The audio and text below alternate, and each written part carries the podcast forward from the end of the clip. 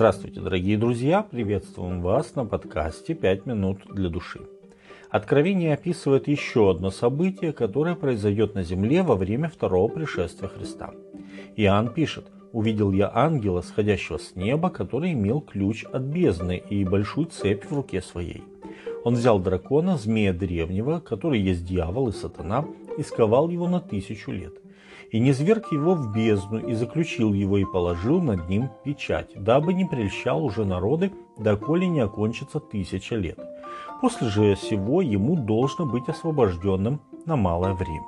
Откровение 20 глава с 1 по 3 текст. Цепь, которой будет скован сатана, это не какая-то цепь из волшебного металла, а бездна – это не какое-то конкретное место. Сатана – это духовное существо, его нельзя ограничить физически – Поэтому он будет связан цепью обстоятельств, находясь в которых он не сможет выполнять свою привычную деятельность, то есть не сможет искушать и обольщать людей. А обстоятельства эти таковы, что на земле просто не будет людей.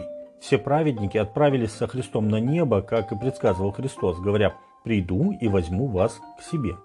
Иоанна 14.3. А все нечестивцы погибли от славы Господнего явления. Откровение 19 глава, 17 и 18 текст. В течение тысячи лет наша планета будет лишена любого человеческого присутствия. В то же самое время сатана и его бесы, лишенные возможности выбраться за пределы Земли, будут в течение тысячи лет томиться от обреченности. Следующая сцена, свидетелем которой стал Иоанн, показывает нам, чем будут заняты спасенные в течение этого тысячелетия. И увидел я престолы и сидящих на них, которым дано было судить, и души обезглавленных за свидетельство Иисуса и за Слово Божье, которые не поклонились зверю, ни образу его, и не приняли начертание на чело свое и на руку свою. Они ожили и царствовали со Христом тысячу лет. Откровение 20 глава, 4 текст. Праведники будут судить нечестивых. Об этом пишет и Павел – Разве не знаете, что святые будут судить мир, пишет он. Разве не знаете, что мы будем судить ангелов? 1 Коринфянам 6 глава 2 и 3 текст.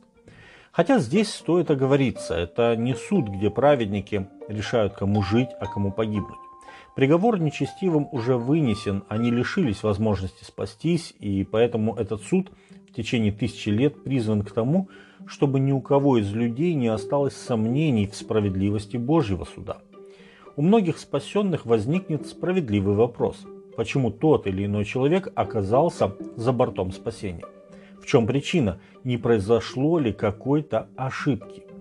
Праведникам будет позволено заглянуть в потаенные уголки сердца своего друга, соседа, брата или сестры, чтобы увидеть те препятствия, которые преградили им путь к спасению – и определили их участь.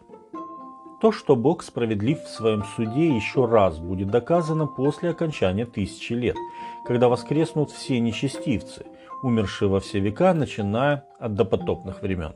У сатаны появится возможность в последний раз обольстить это несметное множество и организовать их против новой столицы неба и земли, Нового Иерусалима, города, в котором правит Христос и где живут спасенные.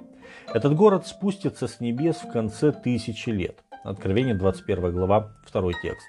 И станет объектом стремлений сатаны и его последователей.